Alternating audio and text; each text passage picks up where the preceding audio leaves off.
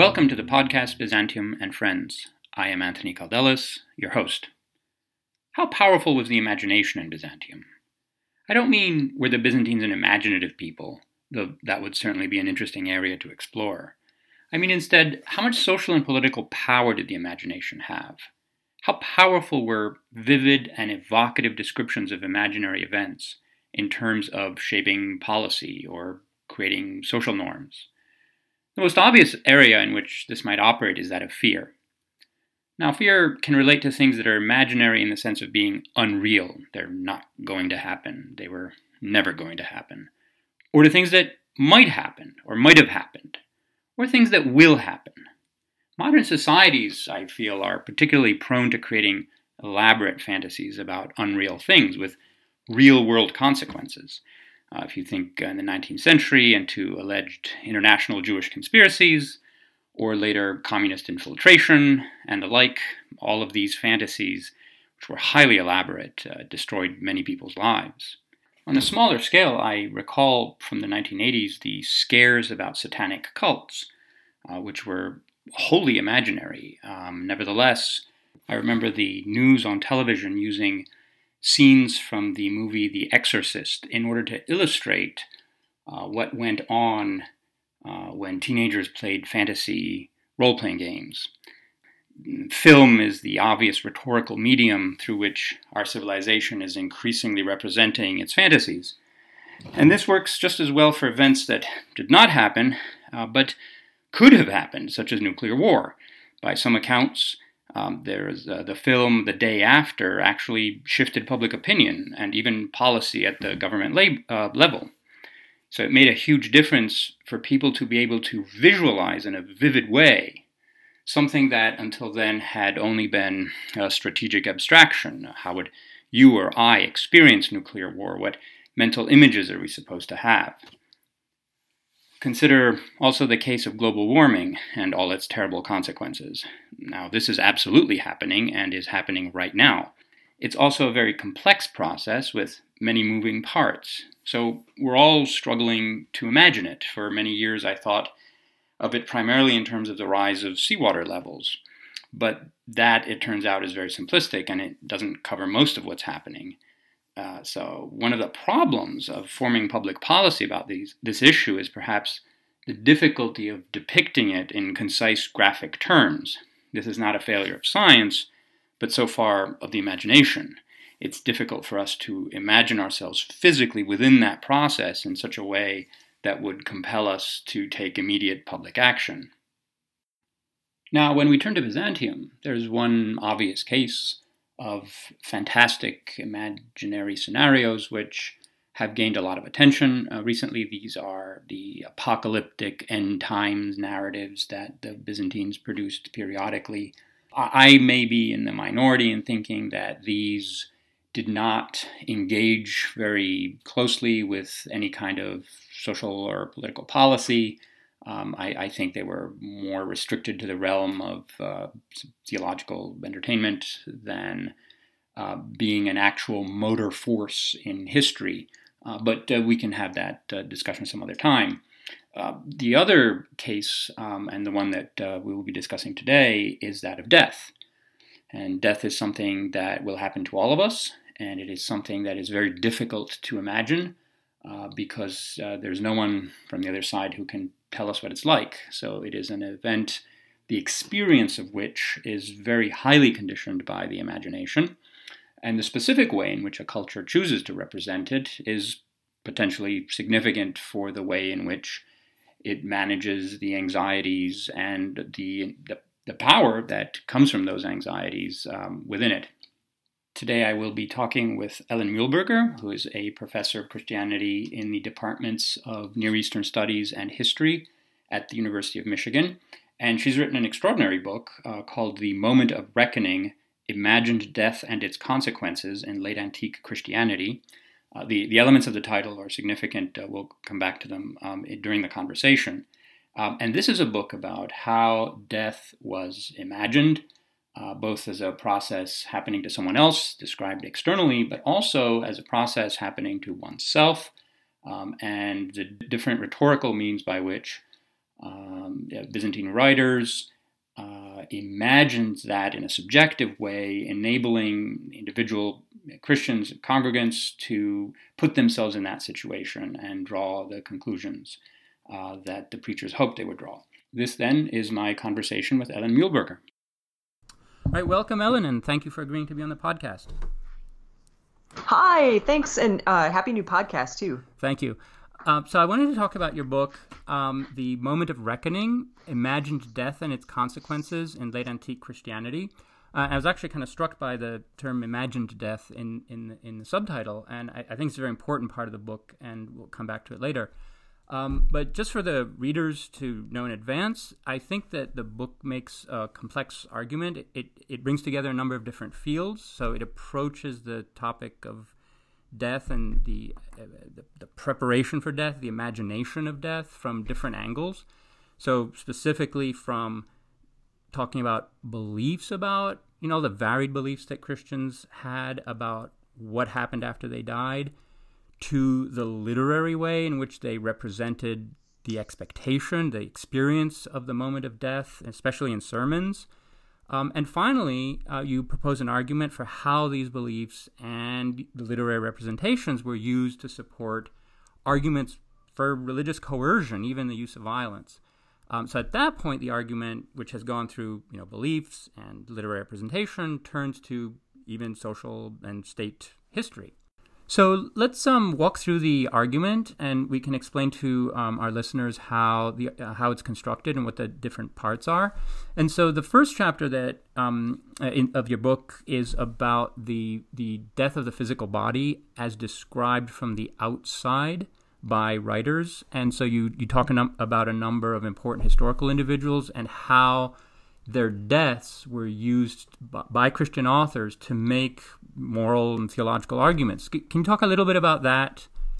Certainly. That chapter started when I noticed how readers were using different pieces of the life of Constantine by Eusebius. Um, namely, that you know they'd read about Constantine's parents or Constantine himself dying and treat those accounts as not necessarily historical, but not really in need of a lot of massaging to get to some historical fact about how these people died.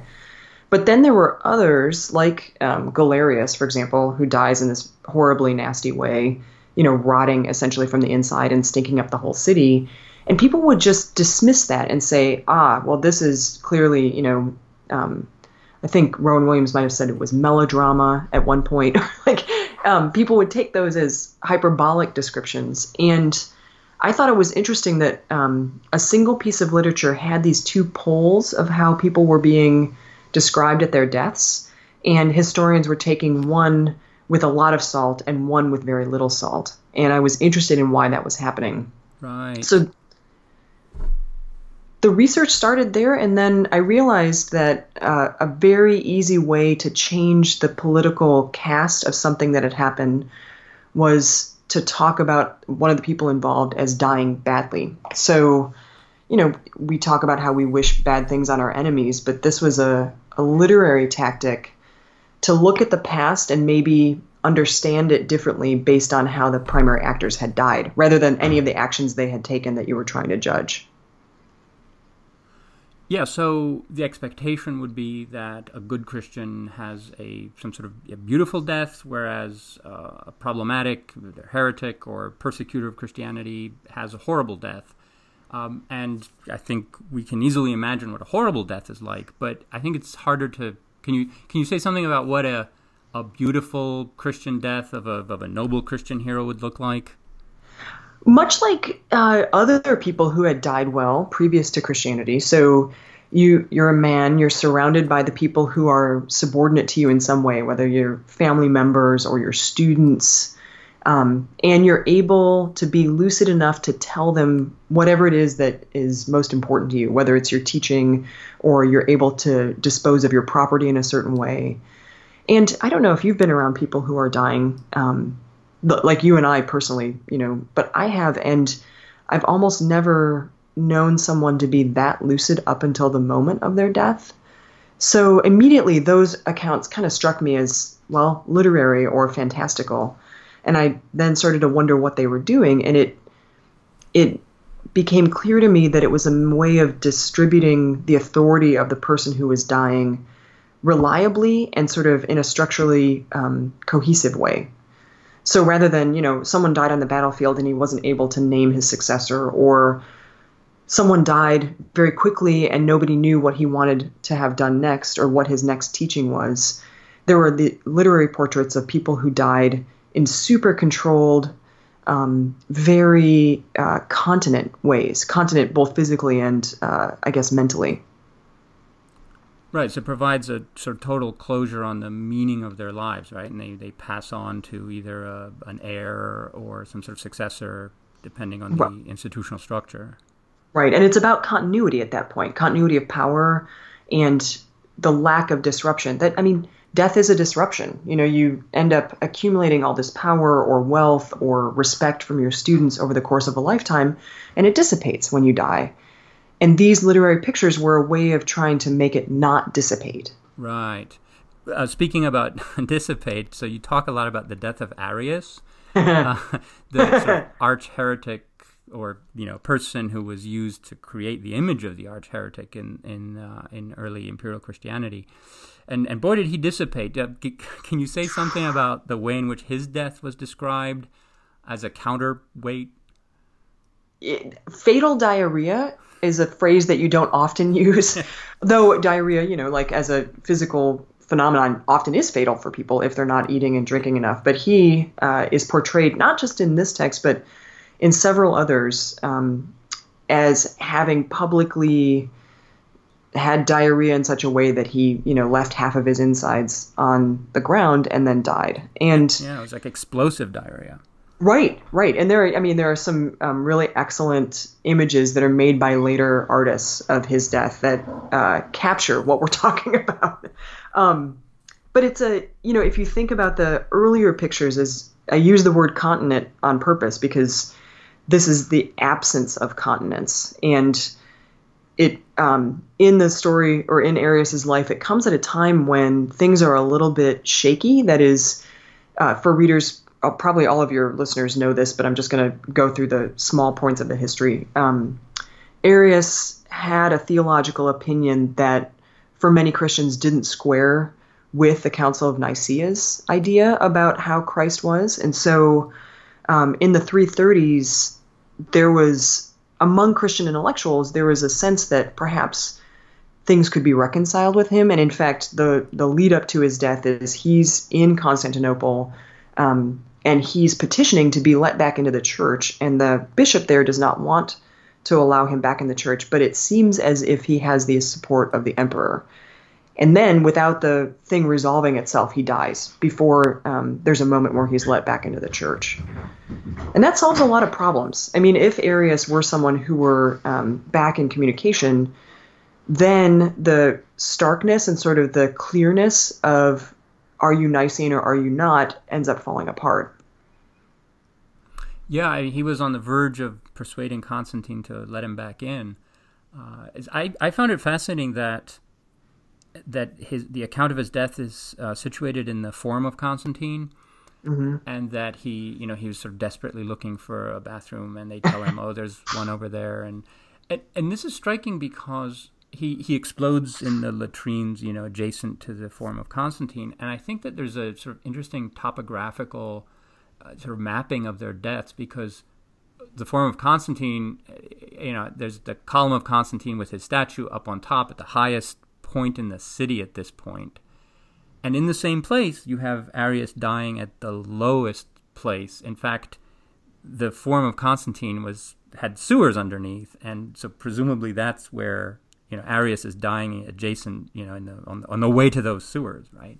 Right. Um, so it's it's a spatial representation, I think, uh, also of their respective, you know, uh, lives and deaths. Uh, Absolutely, yeah. and you know, historically, did it happen there? Unclear, but um, in terms of a symbolic representation, you couldn't get any starker. Yeah, it was a tourist attraction afterwards. You say that, right? That like they pointed out, like this is where Arius died. It's possible, right? There's a ninth century text that talks about it being a um, a tourist destination of sorts. I, I guess for for listeners in the United States, it'd be like dying on the National Mall. You know, Yeah, like in yeah, a yeah. in a porta potty on the National Mall, or if you're in Rome, dying like on some bathroom off an alley near the Spanish Steps, maybe. Right, Like, right. Yeah, yeah, yeah. Yeah. Yeah, so the first chapter establishes the manner of your death as uh, in, uh, reflective and indicative of your standing within the Christian community. Um, and, and then in the second chapter, you turn to the literary representation, especially in sermons, of the subjective experience of the moment of death, um, which sort of looks at it's a it's a very different perspective from what we get you know in, in the external dis, uh, historical descriptions. And I thought that maybe we could start uh, by you reading one of those passages because I think they're very evocative, and your, your book uh, gives a number of them, but um, maybe you'd like to read what what, what you discussed, uh, Jacob of Sarug. Yeah, sure. And this is from a, um, a metrical homily where he describes what it is like to die. And uh, eventually he comes to use second person. So he's talking, you know, you should do this, you should do that. But in this section, he's talking in the third person. So he's describing someone else's death. He says, When the angel of death is sent by God and encounters the soul, the soul is frightened as if it were by a kidnapper. The body takes three blows from that angel, since the soul is a lovely dove sheltered inside of it. The first blow the body takes on the bottom of the feet. The feet grow cold, and the body attempts to flee away. The second blow the body takes on the chest. The hands fail, and the appetites fall quiet in a great disturbance. The body weeps with much misfortune and sorrow as all kinds of groans spring up and arise from the mind. But the blow that is third, the body takes on the forehead. Its hearing becomes dull, and its thinking grows too fuzzy for discernment. Then tears pour forth mournfully from the eyes, and the mouth drinks the wine that death had treaded out and blended for it. Yeah, that's pretty incredible. Um, the, the, all of the passages that you quote are are uh, very powerful in this way, and also terrifying. I hope my death is not like any of these. I'll say that because so so this is what struck me is that in these accounts so trying to imagine what it would what it will feel like uh, right to everybody Yeah. uh, to die yeah, um, it seems as if i mean they're they're always presented as very frightening you know negative experiences that that you know sort of in, induce fear rather than now one can imagine right a completely different approach like even the, the stoic approach to death right? Just a few centuries earlier um, was an approach that these authors are probably familiar with right? Where you you face your death with equanimity and it's sort of part of the natural order and your soul is going to well, whatever the stoics thought about the soul absolutely. Um, but these seem to be insisting on how terrifying this is. So it, um, it seems to be almost antithetical to the to the uh, um, external physical description. So you, the preachers are not trying to tell ordinary Christians like you know imitate the Emperor Constantine and how he died, right? So what what's going on with this contrast? Well, I would say it's not even necessarily a contrast. Both of those things are existing at the same time. So, most of the um, sermons that I cite in chapter two are from the fourth or fifth century, and there are at that time other sermons that do cite this um, sort of stoic approach to death. You know, this is a moment when you can be reserved and you should think on the greater things that are coming. Like that, that never goes away. But what starts to become more salient is this frightening. Um, terrifying uh, and often what's interesting about it is that it becomes second person. And by that i mean preachers start saying things like you will experience this you will experience this instead of describing some abstract death. So it becomes very intimate at the same time that the sort of stoic thread continues. Right, because the um, I mean, and, and a lot of scholarship recently talks about how um, sermons, but also especially hymns, um, to reposition the congregant, you know, to assume the subjectivity of the voice of the hymn. yeah Um, and and a lot of these sermons are trying to do that. It seems like when they say you, like you, you're supposed to feel that and experience it, right, as a kind of virtual reality as it, the the sermon is being spoken. Um, but it, it, would seem that this is, as an experience, as a terrifying experience of hearing this, it, sort of presuppose, it, it predisposes Christians to be afraid and to be less likely to have noble deaths. I mean, I you, you even quoted here uh, John Chrysostom, who's always good for a quotation, right? I mean, you can find anything, and he says, "Let's keep this fear alive." um, well, I mean, with him, you know, he wrote so much that you really can find anything. But I think yeah. Um, the point that you raise about hymns already predisposing people to s- assume a kind of subjectivity that they're hearing described to them in speech um, this chapter especially relied on the work of Susan Ashbrook Harvey, Laura S. Lieber, Ophir Münz-Manor. Um, there's at least one more person that I, am at this point blanking on, but there was a whole cohort of scholars who had been working on that kind of, I don't know, hymnography or the um, the way that certain kinds of speech call out to an audience. And of course, as historians, we can't know subjectively, like what people were thinking as they were listening to a sermon, but we can know what the sermon giver was trying to do, or we can see what they might have been trying to do as they spoke, and by their words, what kinds of feelings they might have been trying to evoke. Yeah, uh, you, you might you were thinking of Derek Krueger. Uh, I don't know that I cited Derek in the book oh, okay. actually, yeah. but um, there's a fourth person. Ah, can't remember. Yeah, sorry. Okay, okay. Um, so uh, many of these discussions have a, a, a biblical or scriptural background. Um, and one of the uh, episodes in the New Testament, of course, which was uh, famous, it was very productive also, but also somewhat difficult, was uh, when Jesus is dreading the moment of his upcoming death. Um, and the way it's described, you know, he, he appears conflicted about what's about to happen. And this, of course, tied in with the representation of fear as something of, of death as, as an experience to be greatly feared, but it also posed some uh, theological problems. That is, how, how exactly is it that you know God in the form of um, Jesus Christ could be afraid um, of an experience that ultimately doesn't hold any you know threats or terrors for him? Mm-hmm. Um, and you, you have a discussion about how St. Augustine tried to explain that that passage. So, c- can you say something about how he made sense of this? Yeah, I mean, as you think about it, the Gospels are such a resource for people who are doing theology because, you know, when else do you have, say, the direct words of the person that you're um, theorizing about? And those words, you can use them to interpret, you know, both his subjective states and his essence.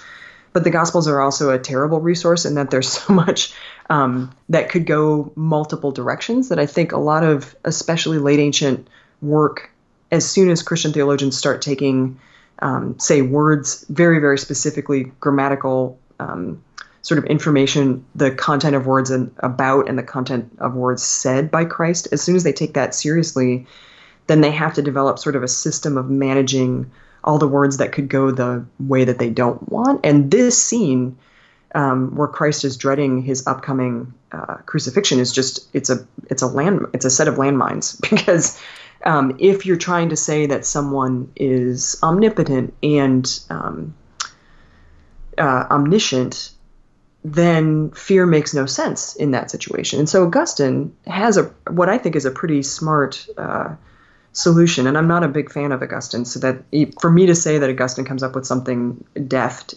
uh, is um, high praise. It's high praise, yeah. Yeah. Um, and that is he's he uses I think the same kind of transposition, and he uses the word um, transposition, but it's also what you and I have been talking about the same kind of transposition where a speaker is describing something and an audience member is brought to think about it in their own terms and perhaps even inserting themselves into the position.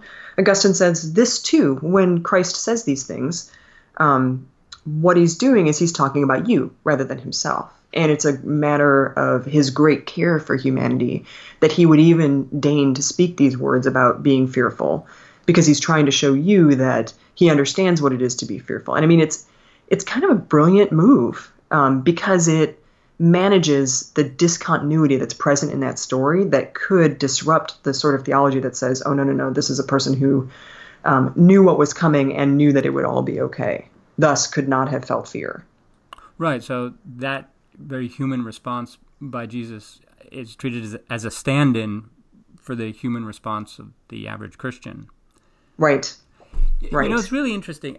When I was reading that this part of your book, I couldn't help but think about the um, controversy that was beginning in the East uh, between Cyril and Nestorius. Uh, yeah. You know, which was all about the the two natures controversy, right? Like uh, Christ has a human nature and he has a divine nature, and how exactly do those two work together, come together?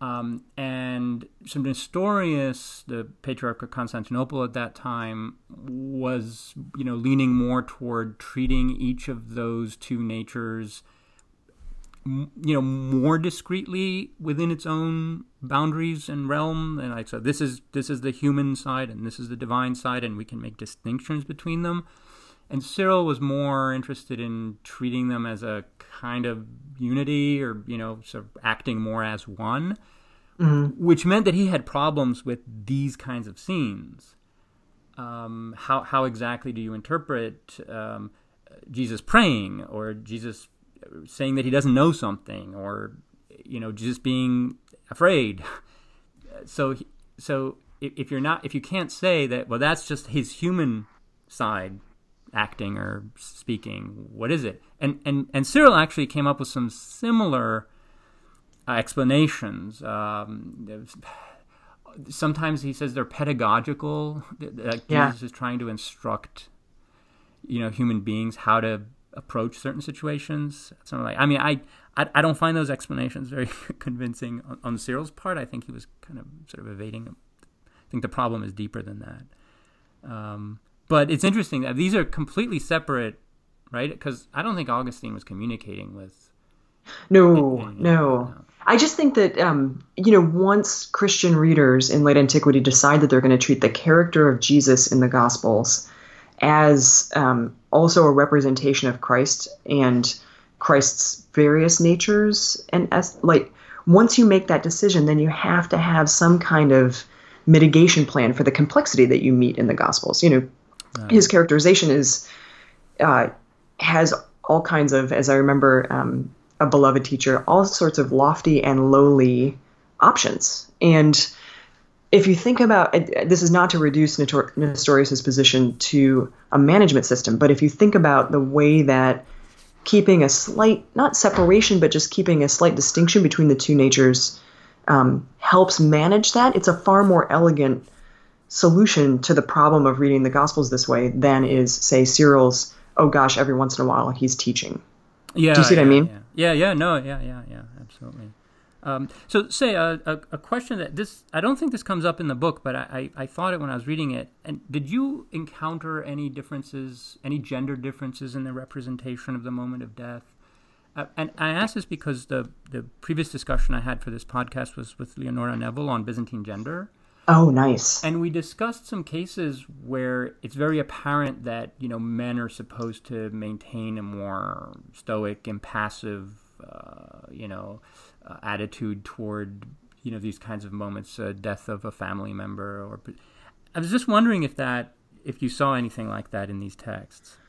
I did not, and that's not to say that it didn't exist. It's just that um, the sermons that I found and the texts that I found almost all imagined a male person dying, with one really big exception, um, and that is the life of Macrina and the treatise on the soul and the resurrection that talks about Macrina's death um, which was an early part of the research for this book. And then I just realized uh, what I could find there didn't really fit and didn't, it was sort of a separate kind of peripheral thing. Um, so there were a few monastic accounts of women dying, and, you know, a few of them were, you know, this person has died. This beloved Abba has died, and oh, look, it's now clear that this person was a woman all along. But right. they didn't have, they didn't address the subjective um, or the attempt at producing a certain subjectivity that I was interested in. So no, the short answer is no. I didn't really find much difference. That's not to say that it's not there. It just wasn't present in the record that I had. Yeah, I was wondering if, though I mean, not not all of the texts that you deal with were written in Greek, but you know, in Greek the yeah. soul is feminine, and I sometimes wonder if if it's if its reactions or behavior are feminized because of that reason. Like it, it's you know the soul is assumed to be more sort of emotionally vulnerable or something like that. Because I mean, in, in Greek, it's thought of as a feminine, but yeah, it's a. I mean, even in just the piece that we read from Jacob, it's a lovely dove sheltered inside the house of the body. That yeah, yeah, yeah. The body house that holds the bird is a pretty prominent theme in Syriac literature about the about the person. Yeah, okay, so let's um, let's move on to the uh, next plank of the argument. Um, yeah. So the this is this is the part that I enjoyed the most um, because you talked about rhetoric. Um, and you know, I, I, have to say, so a lot of times when, so I think that in Byzantine studies we have a bit of a problem with rhetoric these days, in that we've we've explored it so much, but we're not entirely sure what to do with it. And often texts are just called, oh, this is rhetorical, or this is following some rhetorical template, or I know I, I think it's a bit of a problem. And uh, your book actually provides one of the best ways forward Oh wow! Uh, yeah, for for students of Byzantine rhetoric. Now, you may not have been thinking about that, um, but in fact, uh, so you talk about rhetoric as a very active tool for energizing the imagination and for doing new things, right? Yeah. Um, and that's what I loved about it. Um, so you have some very, very good formulations in here about rhetoric as a means of constructing a virtual reality and uh, you know as a new technology almost. Um, so I wanted you to talk a little bit about how you how you came to and, and, and you get you go all in like you talk about the, the progymnasmata and the rhetorical classroom and all that which I love because finally do, do you see what I'm saying? In other words, the, the problem with Byzantine rhetoric is is often assumed to be sort of typecast and formulaic yeah. And once you identify a trope, well, that's that's it. you know, that passage is done. It's just a trope. Whereas you you treat it as a very active, sort of powerful technology for doing new things, right? So could you talk a little bit about that? Sure. I mean, the first thing to say is that anytime that contemporary scholarship describes something as boring or um, you know basic or other words like that, it, it's like bait because I think there is no way that ancient people or people in any culture put this much effort and time into something to find it boring. Do you see what I mean? Like if if sure, we are ready to and yet, you know, there is a way. I am not a great football fan. You may or may not be, but you know, um, I would say that between our two locations, there's a lot of energy spent on football, and a lot of people find a lot of meaning. You're right about that. Yeah. um, so th- first off, you know, hearing description after description about rote rhetoric or memorized rhetoric or that sort of thing first kind of piqued my interest. And then the other thing to say is that I'm married to a person who teaches a lot of first year composition in university. Um, and I teach a lot of classes that are also first year and second year where I do some basic writing. And you know what? If you hand someone now, a contemporary, you know, North American university student, if you hand them an assignment and say, write me three pages about X with an argument, what they're going to hand back to you is the five paragraph essay because that is what they have learned to write in high school. And it is a form that contains um, contains thinking. You know, you have an introduction, three paragraphs that make a point about your introduction, the thing that you've raised in the introduction, and then a conclusion that restates your introduction. I mean, that's the basic format.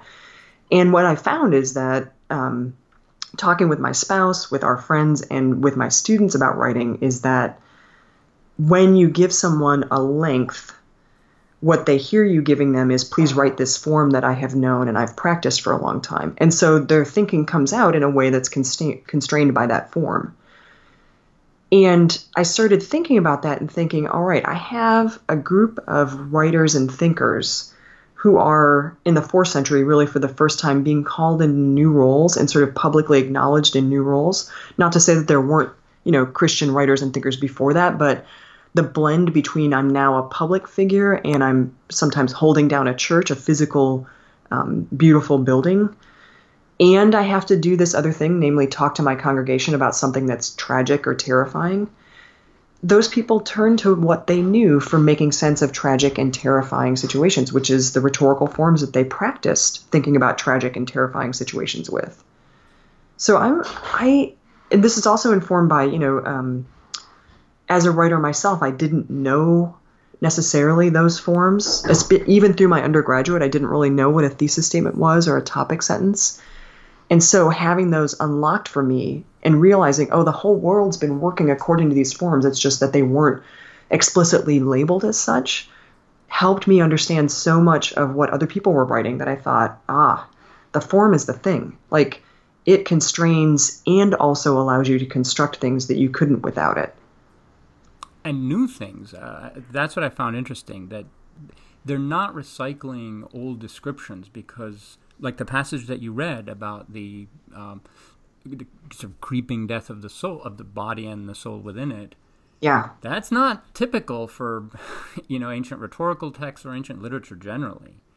Right. Um, yeah so this and and this is where the role of the imagination comes in. In other words these rhetorical forms were used not only to pr- pr- produce an effective right a persuasive account but of something that no one had experience of. That's exactly right. But that people had perhaps what you know the composition of audiences for these sermons is something that of uh, educated guessing game. That is, there are scholars who do this very well. I'm not one of them, but um, we don't know a lot about ancient audiences. But what we do know might be that they had had, if they'd had contact with literature before, they had come in contact with this kind of form, even passively, you know, implicitly, so, um, the example I've used to sometimes describe this part of my argument to other people is if you and I went to a movie right now, um, pick a movie, any movie, probably about 20 to 22 minutes into that movie, there would be the end of a story, a break in the action, and then we would start on the real movie. And that first act of films is something that has existed for a while now. We may or may not know about it, but because we consume movies, we're trained to sort of expect it and once I point it out to somebody who hasn't seen it before, they're like, oh, oh, now I understand. And now I understand more about how movies are made. But that doesn't mean movies weren't effective on me before I understood the form.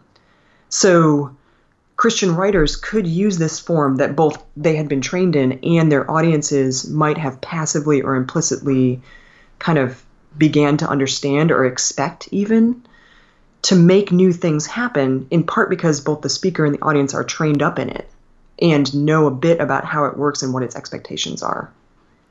Yeah, when I was reading your description of this, I, I actually thought of movies as well. Did you? I did, but more in a different way. Uh, not so much in terms of the structure. I was actually thinking of CGI. Oh. It, yes, the, CGI is a technology by which we visualize these days, right? Things that like aren't real. Yeah. And I remember the first time I was exposed to it in a very powerful way. I had just arrived in the U.S. I think it was my first, second year, or something like that, and it was Jurassic Park. yeah. Yeah, and I yeah for the like for the first time, I thought, wow, that like that totally feels real, and it was completely made up, right? Like just a digital simulacrum of a thing that may not have, you know, it existed, but it didn't exist like that. I have a visceral memory of seeing that movie at a midnight showing and screaming. I mean, screaming, physically screaming because yeah. in the scene where they're in the car and there's a sunroof and the thing is on top of the sunroof. Exactly, yeah. Ooh. And so I was when I was reading the descriptions in these sermons about the moment of death, and you get that sort of tingle and that awful sensation. Um, I, I I thought, wow, this is their CGI. Like yeah. they, they can use this rhetoric, right, to, to simulate experiences that they hadn't had. I mean, maybe they'd seen them from, you know, they'd seen people die. Um, but I thought, wow, this is a very powerful tool. Um, and, uh, and, and that's what I liked about your, the, the, your book, I think makes a solid contribution to Byzantine literature. And, and I really wish we could um, apply this kind of uh, reading that is of the imagination uh, to the literature. So, you, especially when we're talking about rhetoric. So, you, you, like take ekphrasis, right? Often we treat ekphrasis as just a description of a real thing. Like especially yeah. in art history and archaeology, like we don't have the monument, but we have a description of it, which we'll, I guess, do as a sort of second hand. But these are descriptions of things that that were not, you know, visible. Right. Or, yeah, yeah. And, you know, I'm glad you brought up CGI because as I've talked with friends about this book, I think there's a tendency, maybe not with you and me, but with others, to um, think about the possible descriptions or the creation of a virtual reality through speech, just through auditory things alone, you know, me just talking to you, as somehow impoverished versus the very clear, very realistic CGI that we have available now. So, you know, if I just describe to you there's a velociraptor and it's right, right. stamping in the sunroof, maybe you won't have that um, that possible reaction. But I think noting that those two things happen on a on a spectrum of how much detail is provided to the audience and how much is not and thinking when the audience is not provided every last detail as they are with say a, a medium like film where you see everything and you're hearing everything and it's supposed to look very real then the audience has more work to do. And just like i think in our classes the more work a student does or the more work a listener does to some extent, the more that thing that they're working on takes them over and inhabits them. So, you know, I watched Jurassic Park and then I walked out of the movie and I didn't think a velociraptor is going to come at me out, out of my car or, you know, it's going to attack me on the next road that I turn down. But if I had spent the time to imaginatively call that up in my mind, and if someone had told me, okay, not only do you have to do this once while I'm telling you about this velociraptor, but you need to do it every night before you go to bed right, right. or every morning, then it's in me and affects me in a way that I think is a little bit deeper than the more realistic or more sort of detail heavy kinds of recreations of things.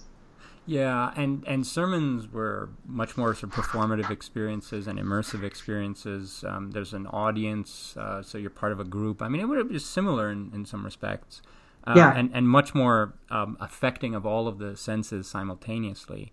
Um, speaking of performance, so one aspect, I just want to give uh, our, our, listeners a, a, a, specific sense of, of what the training involved here is and what are these rhetorical templates. And you, you talk um, at some length about the speech in character, mm-hmm. uh, ethopoeia in Greek, right? And um, so, how is that uh, something that would train a, a preacher or anybody to imagine the moment of death like this?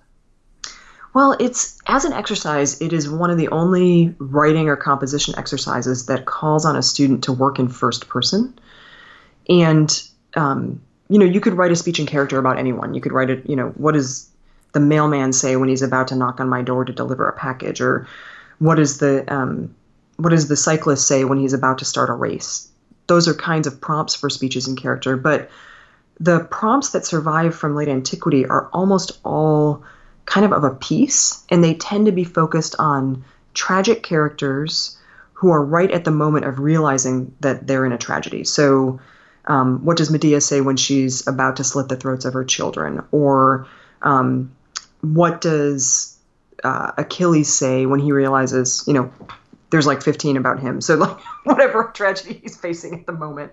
Um, and they call upon students who, you know, as best as we know, are you know in their adolescence somewhere. They're, these are not young children, but they're not men. Um, they call upon students to step into that character and write in first person words that don't exist yet for that character that express what their situation is like. And um, usually students would do this because teachers told them to according to a temporal pattern. So they would describe the present. You know, I've just now realized that I've killed this warrior, and yet it turns out to be a woman that I have fallen in love with. Um, they describe the past next. So I used to think that I was a good soldier and I needed to kill every person that I met in battle, and how wrong was it to think that?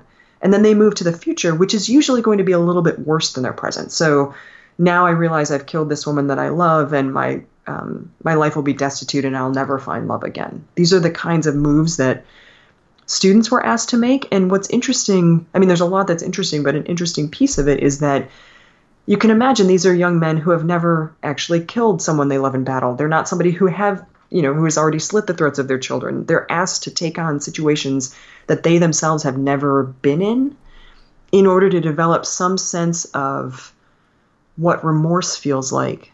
And I think it was about introducing caution to young people. In the yeah. same way that, you know, we say, you know, you eat those french fries and that hamburger now, but when you're 65 and you have, you know, a, a widowmaker, you're really going to regret having had that hamburger. Like we play with temporality a lot that way to get people to act in ways we think they should.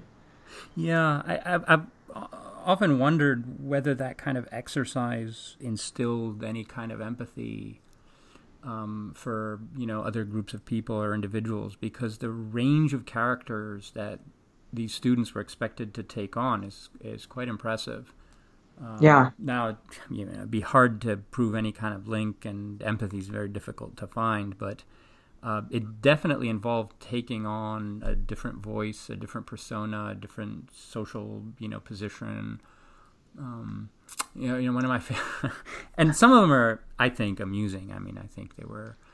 Uh, the one of my favorites was um, uh, what what yes what does Hades say when Lazarus is resurrected? Ouch! Give him yeah, back. Yeah. I mean, it's like wait wait a minute. What what are you doing there? Where are you going? You know, um, just as a little teaser, I'm actually starting a new project right now, and the opening chapter is about several of these speeches in character where you might think they would develop empathy by writing them because they're all about uh, agents who discover that they have agency. So, um, what does the prostitute say when she discovers that she has self control? Or what does the eunuch say when he falls in love? Yeah. But so far, and this is preliminary, but I'm as I'm writing it now, I'm realizing that empathy isn't really what's being cultivated in these situations. It's more a sense of the play at taking someone that socially you think, of course, this person is not an, of course, you know, to the late ancient mind, of course, a prostitute has no self control. That's the whole problem. And then getting a thrill out of playing the edge there. I mean, um, yeah. yeah. Yeah, it's, it, so you'd think it would come up with empathy, but I'm finding that no, actually, yeah. Right. It's it, more about reinforcing a stereotype about what a prostitute is like or what a eunuch is like. Yeah, it's like an exercise in typecasting. Yeah, that's exactly right. Right. And that's where I guess that's where you have to be looking for deviations from social norms mm-hmm. to see if they came up with something original that wouldn't have been part of the package of stereotypes or prejudices and so forth. Yeah, that's a tricky. Well, we can talk about that some more. Uh, we can actually devote a separate episode to that. Sure. Uh, so I wanted to move on to the final part of the argument, which is where you take the these the representation, the imagination of death, and then you sort of um, put it back into the arena of the political history of the church as a potential argument for using coercion against people. So, can you explain a little bit about how what's the connection? So, how do these descriptions, how does this imagination then activate, you know, real world institutions to, to do things? Yeah. Yeah. Well, when I started the book, I thought this could be sort of traditional intellectual history, but I I've never liked the separation of intellectual history from regular history because I think ideas have consequences. Thank and. I mean, I put Yes, I put consequences right in the title because I'm like the way we think about things, and man, especially the way we think about the futures of other people, really, really changes what we're willing to do in terms of allocation of resources, allocation of empathy. Um, there, are, you know, there's a million contemporary examples that I could use, but uh, what the other? So I was interested in just making the case that ideas have teeth. You know, you don't just think some ideas and then political and sort of social things happen without them. Right. And then I had been reading a lot about violence in late antiquity and consistently coming up against the idea that um, Christians st- became willing to say violence was an acceptable thing to do to people who were religiously deviant um, because they had been uh, cultivating a culture that remembered martyrdom. And that argument just didn't ever make sense to me because it was mostly about looking at the juxtaposition of those two things a culture that cultivates a sense of having been martyrs in the past and also a culture that's willing to use state violence against religious deviants those two things don't go together and scholars were often just putting them together and saying look how ironic this is but irony is no kind of explanation you know in fact irony acknowledges that there isn't an explanation there and it was reading a piece a, a, text that ended up in chapter two that got me to think about this. Um, Shenouda of Atrippa, who's a Coptic writer, says that essentially the people he's talking to don't have a sharp enough sense of what the final judgment will be like. And so he's going to use a description of their imminent death, you know, not, you know, tomorrow, but like the death that's going to happen in this lifetime, um, as a primer for that. And I thought, huh, that's interesting. Isn't the Last Judgment supposed to be terrible enough that you don't need some kind of intervening, intermediate primer to get people to take it seriously? And at that moment, those two things, um, which seemed separate to me, became very clearly related in that the only justification, when Christians offer an explicit justification for the use of state violence, what their justification is is we're protecting you from this later thing. But that later thing had always existed in the Christian imagination, and there wasn't really there were you know Christians like Shenouda complaining that people weren't taking the Last Judgment seriously enough. And so I wondered if the kind of imagery about that intermediate period, say one's one's own death and the moments that follow it, if that could serve as the consequences that we're keeping you from when we intervene to do um, to compel you to become orthodox, not big O but small O orthodox. Right. And I thought, well, you know, I'll try this out and uh, I'll put it in the book and see what people think. Yeah, and you so you you it leads you to Augustine, uh, you know, back to Augustine again, right? And, yeah. And he, you know, as he worked his way toward an explicit argument uh, in favor of uh, compulsion, um, right. And you had these interesting passages where, um, again, I mean, again, to put it in modern terms, it's almost as if he's bringing out. No, in fact, he is bringing out people. I mean, in his own voice, um, who are attesting that they're much happier now that they have been required or forced to convert to his version of Christianity. Almost like um, you know, satisfied customers in, in an ad, right? Yeah. Like, and he brings them out and he says, "Here, here are some satisfied customers," and the idea is that like the end result that's mediated through this, um, you know, a bit of a uh, the fear induced by the the consequences of not converting. Um, is worth it. It's totally worth it. Uh, like you can imagine them in an ad because uh, they're endorsing the product. Uh, you know, I I was skeptical at first, but yeah, I came around, and so so you're arguing that the the the imagination of death in in the way in which um, you know these uh, preachers uh, developed it that this was a, a mediating factor in, in in helping say people like Augustine make this step right take yes. that step from I don't know if we should be forcing people to yeah totally worth it right and you know if you're going to deal with discussions of compulsion for religious allegiance in late antiquity. You have to deal with Augustine. I mean, he's practically one of the only people who's really explicit about his reasoning. And as I was writing about it, I thought, you know, he is he's the location that people go to to talk about justifications for violence. But he's not actually reasoning about violence. He's never he doesn't actually deal with here is an independent agent in front of me who thinks differently than I do and let me now talk about what it means to do violence to that person to force them to become like me.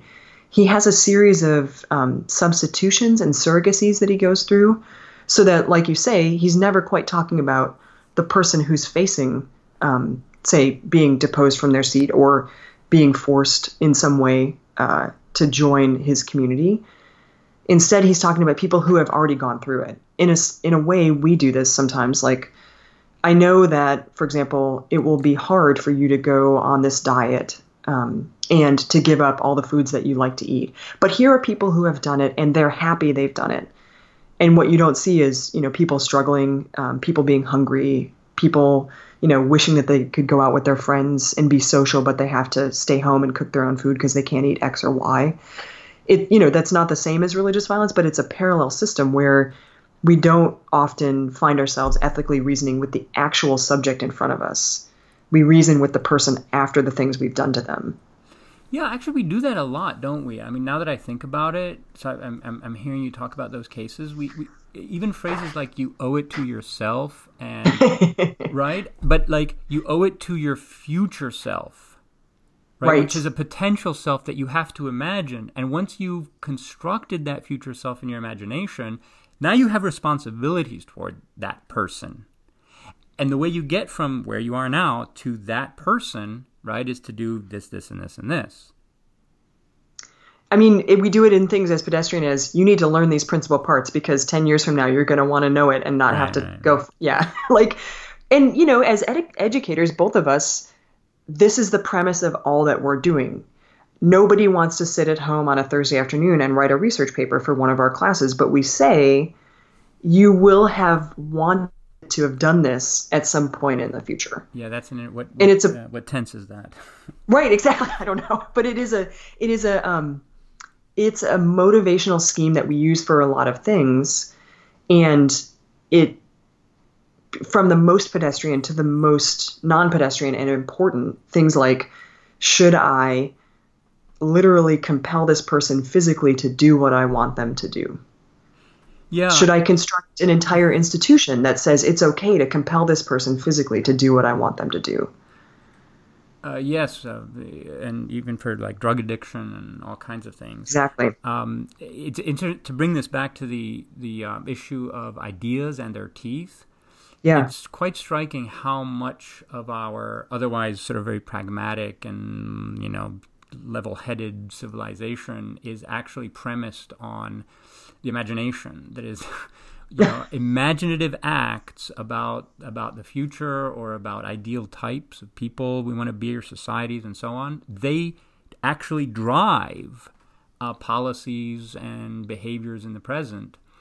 Um, I, I think that's fundamental. Um, it's just how important um, both not just the imagination but also fantasy Absolutely. is um, for all that we like to think that we're actually just engaging with the, you know physical world around us. We're actually engaged in little fantasies that uh, that drive and propel all of these things that we're doing. And I mean, we usually call it potential. You know, we usually talk about, oh, I've met this student or I've met this person at work and they have X potential.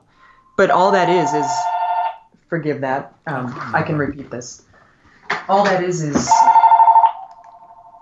that's my home phone. Forgive me. You'll have no, to it's edit that. okay. Phones. That's what phones do these days.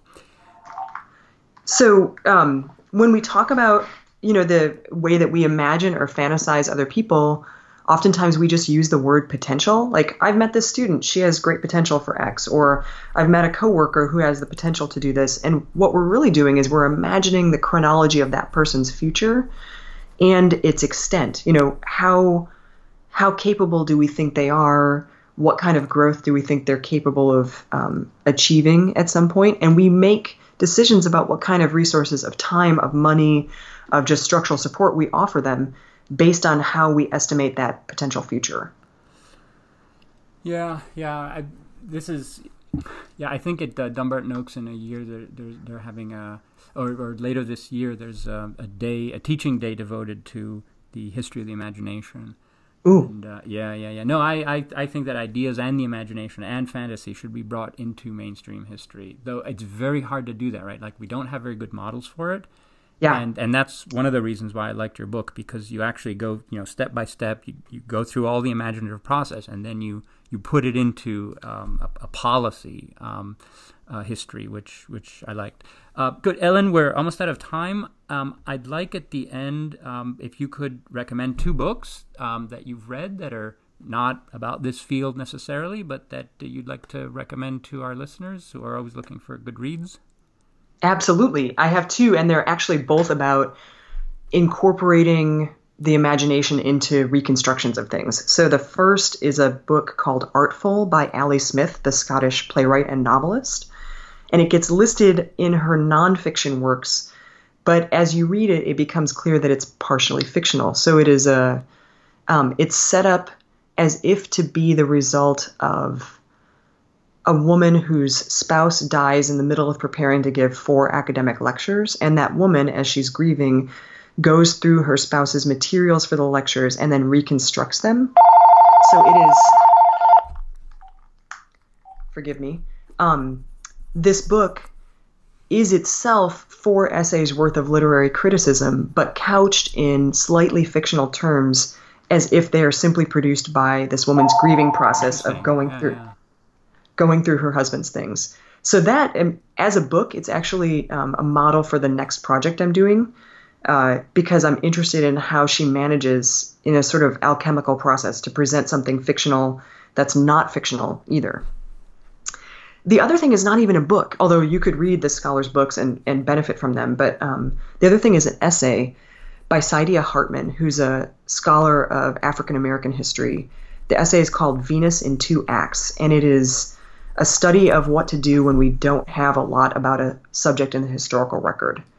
Um, and the essay begins talking about a, a piece, a, an, an event that happened on a slaving ship where we just barely learn the name of one woman on that ship. And then it's an ethical reflection on how much, as a historian, to tell that story, um, how much one can assume about what's going on based on other resources, and almost the ethical imperative to bring that person into the record because they existed, but also to be careful about how we bring them into the record because really the only thing we know about them is this one devastating incident. Um, so it's been really useful to me as I try to think about the limitations of the historical record I work with. Most of the writers, practically all of the writers that I deal with, are men. They're all elite men. Um, they've all survived, their works have all survived the vagaries of transmission, which means they're selected for things that fit within Christian tradition and aren't necessarily kind of edgy or fuzzy. So there's a lot to do um, when you inherit an archive, you know, as any archive is, but ours I think is a little more limited than say modern or pre-modern archives or early modern archives. There's a lot to do with an archive that you have to, as a historian, judiciously think. I need to invent something here, and I don't mean make it up. I mean like find it in a way that it hasn't been found before. All right. Um, well, thank you. I'm, I'm, sure you'll keep looking to find. I will. Um, thank you so much for having me. This was a delight. Yeah, it was a real pleasure, and I look forward to the next occasion when we can do it. Same, same. Bye, Ellen. Thank you.